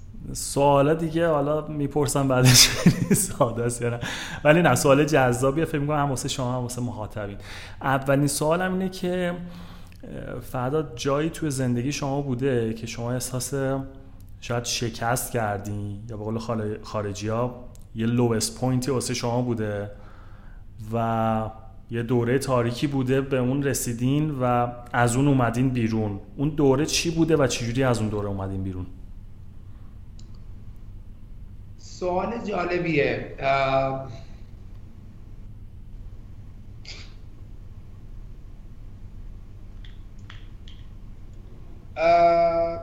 شاید دو تا مقطع تو زندگی من بوده بتونم بهش اشاره بکنم. البته آدم ها همه شکست می‌خورن. به نظر من دیکته نانوشته غلط نداره. بالاخره تا دیکته ننویسی معلوم نیست که دیکتت خوبه یا بده. ولی از نگاه این سرخوردگیه که میگی یه مقطعش همون مقطع سویچ کردن از آکادمیا به اینداستری بود. من خب یه تعداد کمپانی خاص تو ذهنم بود. حتما می‌خواستم من تو یکی از اینا مشغول به کار بشم. و سطح طبقم بالا بود. و بعد از مثلا 14 سال تو محیط آکادمیا بودن 14 به علاوه دو دو سالم توی دانشگاه دل به عنوان استادیار بعد از 16 سال می‌خوام برم وارد اینداستری بشم. و رزومه‌ت رو میفرستی جواب نمی‌گیری یا overqualified یا میری interview پشت interview بعد end up میشی می‌بینی. خب تو از که قراره تو رو hire بکنه یه ذره ثباتت بیشتره یه ذره بیشتر می‌دونی. یارو رو تو interview به چالش می‌کشی. ممکنه بعد بگه خب حس خوبی داره ولی میای بیرون سرخورده ای به خودت میگی خب من اون هدفی که دارم رو ازش دارم دور میشم. من چرا مثلا دودتر وارد اینداستری نشدم؟ من چرا؟ خیلی چرا ها میاد تو ذهنه. من فرایند رفتن به اینداستری تقریبا تقریبا یه سال طول کشید. من نزدیک یک سال ده ماه شاید طول کشید تا من بتونم آخرتر وارد مکنزی بشم. و دوران سختی بود. اوایلش شاید یه مقدار سرخوردگی به همراه داشت ولی دوران سختی بود. و براش خیلی تلاش کردم. یه دوران دیگه هم دورانی بود که خب من بعد از 15 سال برگشته بودم ایران کشور عزیزمون خیلی شوق و ذوق داشتم هنوزم دارم و خب بعد سال 2000 و اواخر سال 2015 بود. برجام و از اینجور داستانا و خب market داشت باز می‌شد. تو فضای با خودمون با هم دیگه یادت باشه تو فضای استارتاپی تو فضای کارآفرینی کارهای جالبی داشتیم انجام می‌دادیم. من در کنارش یه شرکت boutique consulting یه مشاوره خیلی تخصصی تو حوزه بانکینگ تلگرام فینتک هم همین اما الان که به نگاه می‌کنم من شاید بازار رو نمیشناختم بازار ایران رو. و سر یکی از پروژام ضربه خیلی سنگینی خوردم یعنی یکی از پروژام که پروژه بسیار بزرگی بود پروژه بسیار جذاب و جالبی هم بود. گویا اینکه الان بعد از سه چهار سال از اون زمان میگذره خروجی های اون پروژه رو اخیرا بررسی می‌کردیم می‌دیدیم که خیلی از حرفا الان هم تازگی داره چه برسه اون موقع. خیلی از پیش های ما اون موقع الان که دیتا شده داریم واو واقعا این استیمیشنی که کردن ببین مثلا با دقت 80 90 درصد درست در اومده. با تمام این تلاطمایی که بوده. یعنی می‌خوام بگم یه کار حرفه‌ای انجام شده بود. با مشارکت پیمانکاران خارجی و مشاوران خارجی بود. اما یه مقدار با client مون مشکل برخوردیم و ضربه سنگینی به من و مجموعه امین Advisor در یعنی ضرر مالی سنگینی واسهتون داشت؟ آره یعنی حالا وارد بحث قراردادیش و بحث مالیش اذیتمون کرد واقعا. نمیگم ما بی تقصیر بودیم قطعا ما هم تقصیر داشتیم ولی اون هم دوران سختی بود. یعنی من بعد از 15 سال با یه امیدی اومدم تو کشور خودم. آرزو این بود که خب من این همه شرکت خارجی براشون مشاوره دادم. دوست دارم برای شرکت های ایرانی به زبون فارسی مشاوره بدم. و خب این رو شروع کردیم به تحقق بخشیدن. خیلی پروژه من توی ایران انجام دادم پروژه های جالبی هم انجام دادم حالا به خاطر بحث های نمی‌تونم اسمشون رو ببرم. ولی اون یه پروژه خاص که پروژه بزرگی هم برای ما بود و ضربه که اون پروژه به ما زد خیلی رو من رو شرکت من تاثیر گذاشت. و اصلا شاید یکی از عواملی که دوباره من رو مجاب کرد که برگردم بیرون ایران و فعالیتم رو دوباره اونجا از سر بگیرم اون اتفاق تاریخی. ممنون که به اشتراک گذاشتیم این چیزا خیلی حساسه. میگن آدم چی میگن؟ به قول خارجی والنبر هستش تو این مثلا بخواد اینا رو شیر بکنه. ولی ممنون که با ما به اشتراک گذاشتیم فرداد شما اگه به دهه 20 زندگی برگردین به 20 و چند سالگی خودتون به فرداد 20 و چند سال چه حرفی می‌زنین؟ کاریو بکن کاری نکن. اینجوری فکر کن یا نه؟ بذار فکر کنم سه تا انتخاب کنم. خیلی چیزا تو مغزم داره میگرده الان. ولی اگه بخوام تاپ تری ادوایزای خودم به خودم در 20 سالگی رو بگم یک بهش میگم تا می‌تونی و زمونه بهت فرصت میده با کسایی که دوستشون داری. حالا مادرن پدرن خواهرن برادرن هر کی دیگه. وقت بگذرون شاید چرا؟ چون ممکنه یه زمان دیگه این وقت از دست بره دو بهش میگم تا می‌تونی سفر بکن. کشورهای مختلف اقوام مختلف آدمای مختلف. سه بهش میگم تا فرصت داری هرچی سریعتر کارهای مختلف رو یه کوچولو تست بکن تا اینکه ببینی به چه کاری واقعا علاقه داری. و اون چه کاریه که صبح رخت خواب می‌کشد بیرون و شبا با اون میری توی رخت خواب. خیلی آدما شاید فکر می‌کنن می‌دونن که به چی علاقه دارن یا چی رو دوست دارن. خیلی هم نمی‌دونن. حتی اونایی هم که می‌دونن شاید بعدا که مقدار میرن جلوتر میگن نه ما اینو راتی امتحان نکردیم. الان احساس می‌کنیم به این بیشتر علاقه داریم. بعدا من من به فرزاد 20 ساله میگم تا جوونی اون چیزایی که فکر می‌کنی اون فرضیه هایی که داری اون field هایی که این field می‌تونه تحصیلی باشه می‌تونه کاری باشه امتحانشون کن. برو یه ذره راجبشون بخون یه ذره تستشون کن تا بتونی این funnel علایق خودتو narrow کنی و بندازی توی مسیری که بدونی خب این کاری که من دارم می‌کنم واقعا اون کاریه که من دوست دارم. درسته. فردا الان شما تو وقت آزادی که دارین اگه پیدا بکنین گرچه از صبح تا شب که همش جلسه و کار و ایناست. ولی وقت آزادی اگه داشته باشین معمولا چیکار می‌کنین؟ فانتون چیه؟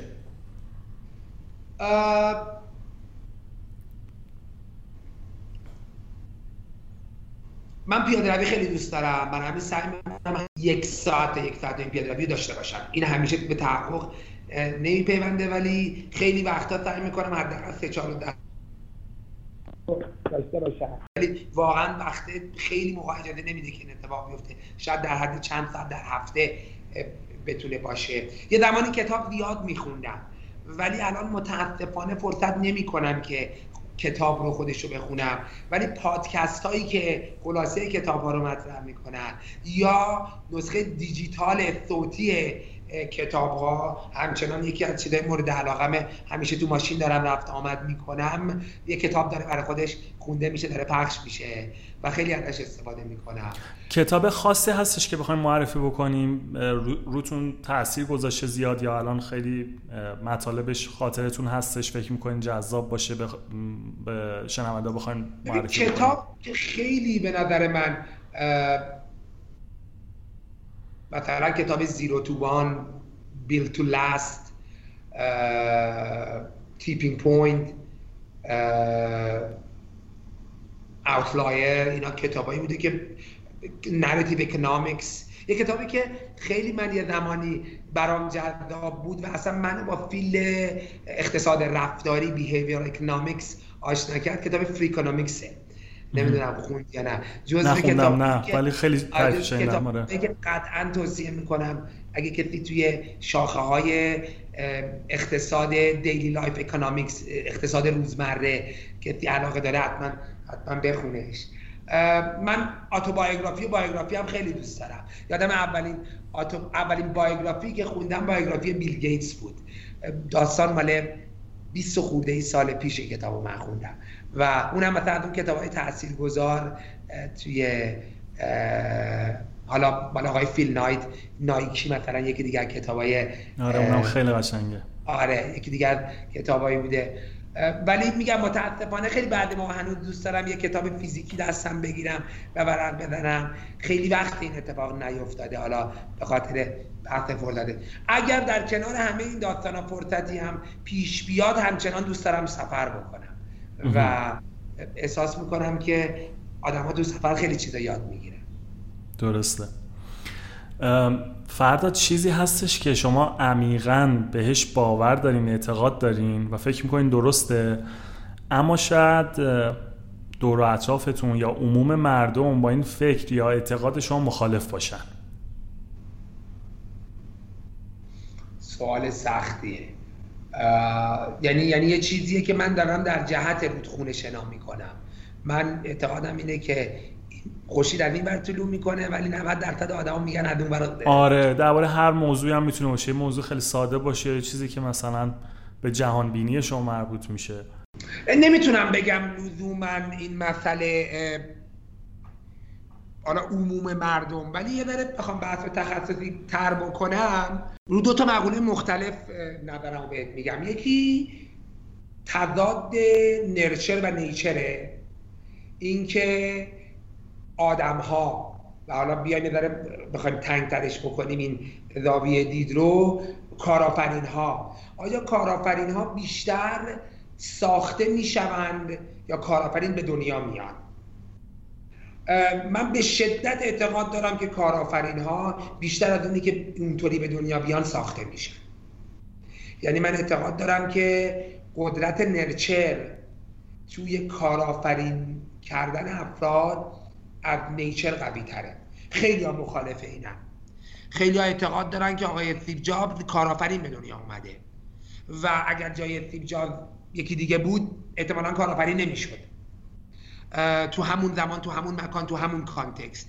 من نمیگم nature تاثیر نداره ولی من اعتقادم اینه که تاثیر nurture بیشتره. این یه یه مقوله فلسفه فکریه. یکی دیگه در ارتباط با بحث تخصص versus trust ه اینکه من اگه بخوام یه partner انتخاب بکنم برا من trust مهمتره یا تخصصش؟ خیلی آدم ها بازم مهمتره من trust مهمتره. من احساس می‌کنم که تخصص رو می‌توانم build بکنم. اما trust رو build کردنش خیلی سخت داره و تخصص رو می‌تونم نقصانها و کمبودهاش رو جبران بکنم. اما trust رو نمی‌تونم. تا چه حد فکر می‌کنی چند درصدش trust باید باشه؟ چقدرش تخصص باید باشه؟ من اعتقادم اینه که اینا اینا درصدی نیست. اینا هر کدوم یه threshold ی دارن. ولی من اعتقادم اینه که تو اگه بخوای یه partner داشته باشی حالا این partner partner زندگیته یا این partner partner کارته. من اعتقادم اینه که 90 درصد باید trust باشه. 10 درصد gray area هایی هستن که می‌تونه trust یه مقدار پاش بلغزه اونجا. تخصص به نظر من در حد 60 تا 70 درصد کفایت. بسیار خوب. فردا ده سال دیگه از الان فکر می‌کنین شما کجا این چیکار داری می‌کنین آدم سوال خوبیه. نمیگم آرزون ولی اگه از من سوال بکنی ده سال دیگه می‌خوای تو چه کاری باشی؟ میگم دوست دارم که boutique VC ی خودم رو داشته باشم. دوست دارم یه dream camp داشته باشم تو یه سری field های خاص. از صبح که بلند میشم می‌دونم که با یه سری استارتاپ و یه سری کارآفرین دارم سر و کله می‌زنم. و توی این مسیر هم دارم گام بر میدارم آیا تحقق پیدا می‌کنه؟ نمی‌دونم. هم از لحاظ سواد هم از لحاظ تخصص هم از لحاظ مالی خیلی از اینا رو ندارم. و به قول خود ده سال دیگه فرصت دارم که اینا رو این مقدار تکمیل کنم توشه راه آزوغه جمع کنم برای خودم. ولی اگه سوال بکنید سال دیگه دوست دارم چی؟ دوست دارم یه چنین کاری داشته باشم. خیلی عالی.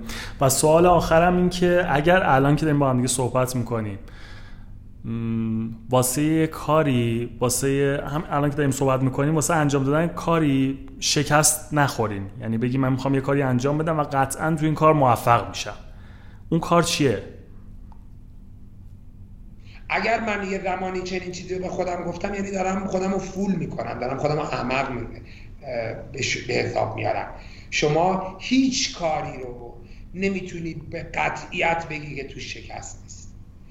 یه دلیل خیلی واضح هم داره. نه بذار این سوال بهتر بگم. مثلا شما هر کاری بکنی علاوه بر اینکه به خودت وابستگی داره به محیط بیرونیت هم وابستگی داره. تو ممکنه بتونی خودت و رفتار خودت رو کنترل کنی ولی لزوما همه محیط بیرونی تو نمی‌تونی کنترل آره قطعا همینطوره. ولی فرض کنیم که ما خیلی وقتا خیلی کارا می‌خوایم بکنیم. بعد از ترس شکسته کار اون کار رو انجام نمیدیم. نه خود شکسته ها از ترس شکسته انجام نمیدیم. حالا این کار هر چیز هم می‌تونه باشه. یکی مثلا میگه که من ورزشه رو هیچ وقت نرفتم سراغش. یا مثلا با بعضی صحبت می‌کردم گفتن که من یه کافه همیشه دوست داشتم بزنم کنار کارهای دیگه اینو نزدم کافه رستوران نزدم. این کار نکردم. با این کاره واسه شما چیزی هستش. الان احساس بکنین اینجا نرفتم. اینجا می‌تونستم از بیشتر وقت بذارم نرفتم سراغش. آره آره هست هست. من من دوست داشتم اگه فرصت می‌شد برگردم عقب. خب من توی زندگی 5 تا استارتاپ داشتم که بیشترشون شکست خوردن. یکی دوتاشون هم موفق بودن که حالا یا یا جوینش یعنی مرد شده با یه کمپانی دیگه یا خریداری شده. ولی اگر این فرصت رو داشتم برمیگشتم عقب احتمالا همچنان به اون مسیر ادامه می‌دادم و همچنان توی حوزه یعنی اکتیولی توی حوزه کارآفرینی خودم رو مشغول نگه می داشتم خب حالا من فیلدم اومد سمت مشاوره ولی سعی کردم حتی تو مشاوره هم بیام سمت استارتاپ ها حتی الانی هم که توی کورپوریت دارم کار می‌کنم مثلا من یعنی چند ماه اخیر ما Careem incubator رو تاسیس کردیم. خب زیر زیر مجموعه مجموعه استراتژی من هدایتش می‌کنم. یعنی حتی تو محیط corporate هم بودم دغدغه کارآفرینی و دغدغه استارتاپی رو دارم. ولکنش نیستم. ولی شاید اگر این فرصت بود بیشتر رو می‌دادم بالا سینامو می‌دادم بالا می‌رفتم توی این دریای طوفانی کارآفرینی و خودم رو درگیر می‌کردم. آره ولی حالا فرصت که بازم هست دیگه. یعنی تو این ده سال حداقل بگیم. توی باز ده سال چند تا کمپانی دیگه از شما قرار ببینیم دیگه ایشالله آره توی ده سال. بعضی دیگه تمام تلاشمون رو بکنید دیگه. آره. خیلی عالی. آقا دم شما گرم. این که تو این مشغله و شلوغی و این تصادفی که همین یه ساعت دو ساعت پیش پیش اومد و اینا این وقت رو گذاشتیم. با من صحبت کردین تجربیاتتون رو به اشتراک گذاشتین. خیلی واسه من ارزشمنده. ممنون. ممنون حامد عویز یاد دوران برجام 2015 آشنایی با هم دیگه. آره یادش و همیشه که موره های فعال و پر انرژی توی اکوسیستم استارتاپی ایران بودی. و هستی. محمد رضا علی رضا خلاصه همه بچه های تکراسا. و باعث افتخاره به من این مجموعه بودی همیشه. خیلی ممنون که قابل دونستی. باعث افتخاره که یه ساعت و یه سر قوله با شنوندگان پادکست صحبت کردم. امیدوارم که چیزی برای گفتن داشته بودم و حداقل مفید بوده یا سرگرم کننده حداقل یا مفید باشه یا سرگرم کننده. و بادم ممنون بادم معذرت می‌خوام که چندین بار مجبور شدیم جابجا کنیم صحبت خواهش می‌کنم. نه قطعا هم مفید بوده هم سرگرم کننده بوده. خیلی عالی. فردا اگه کسی بخواد با شما در ارتباط باشه شما رو تو فضای سوشال میدیا یا کجا می‌تونه پیدا بکنه؟ من, من از اون آدم های مدار سنتی هم هنوز ایمیل برام خیلی خوب کار می‌کنه. فرداد دادزن ایمیل شخصیمه. روی لینکدین هستم. کسی بهم پیغام بده. اگر پیغام مرتبطی باشه قطعا پاسخش رو میدم. و فضای حالا social اینستاگرام هستم ولی خب اونقدر فعال نیستم. توییترم رو بستم خیلی وقت بنا به دلایلی. ولی شاید راحت ترین راه یا ایمیل باشه یا لینکدین باشه. بسیار عالی. خیلی ممنون. روز خوبی داشته باشین. بعدا جان. همچنین. خیلی خداحافظ. سلامت باشین. ممنون. خدا امیدوارم از شنیدن این قسمت لذت برده باشید. اگر دوست این پیامی برای من بفرستید بهترین روش از طریق ایمیلم با آدرس کانتکت at hamedjafari.com است. اگر دوست دارین از من محتوای بیشتری ببینید صفحه اینستاگرامم با آیدی حامد جی رو دنبال کنید. اونجا هم سعی می‌کنم هر هفته یه سری ویدیو درباره سبک زندگی و کسب و کار براتون آماده بکنم. فراموش نکنید اگه دیالوگو دوست دارید حتما ازش پست و استوری بذارید و منشنش کنید تا دوستان دیگهتون هم با این پادکست آشنا بشن. تا قسمت آینده دیالوگ خوب باشید. خدا نگهدار.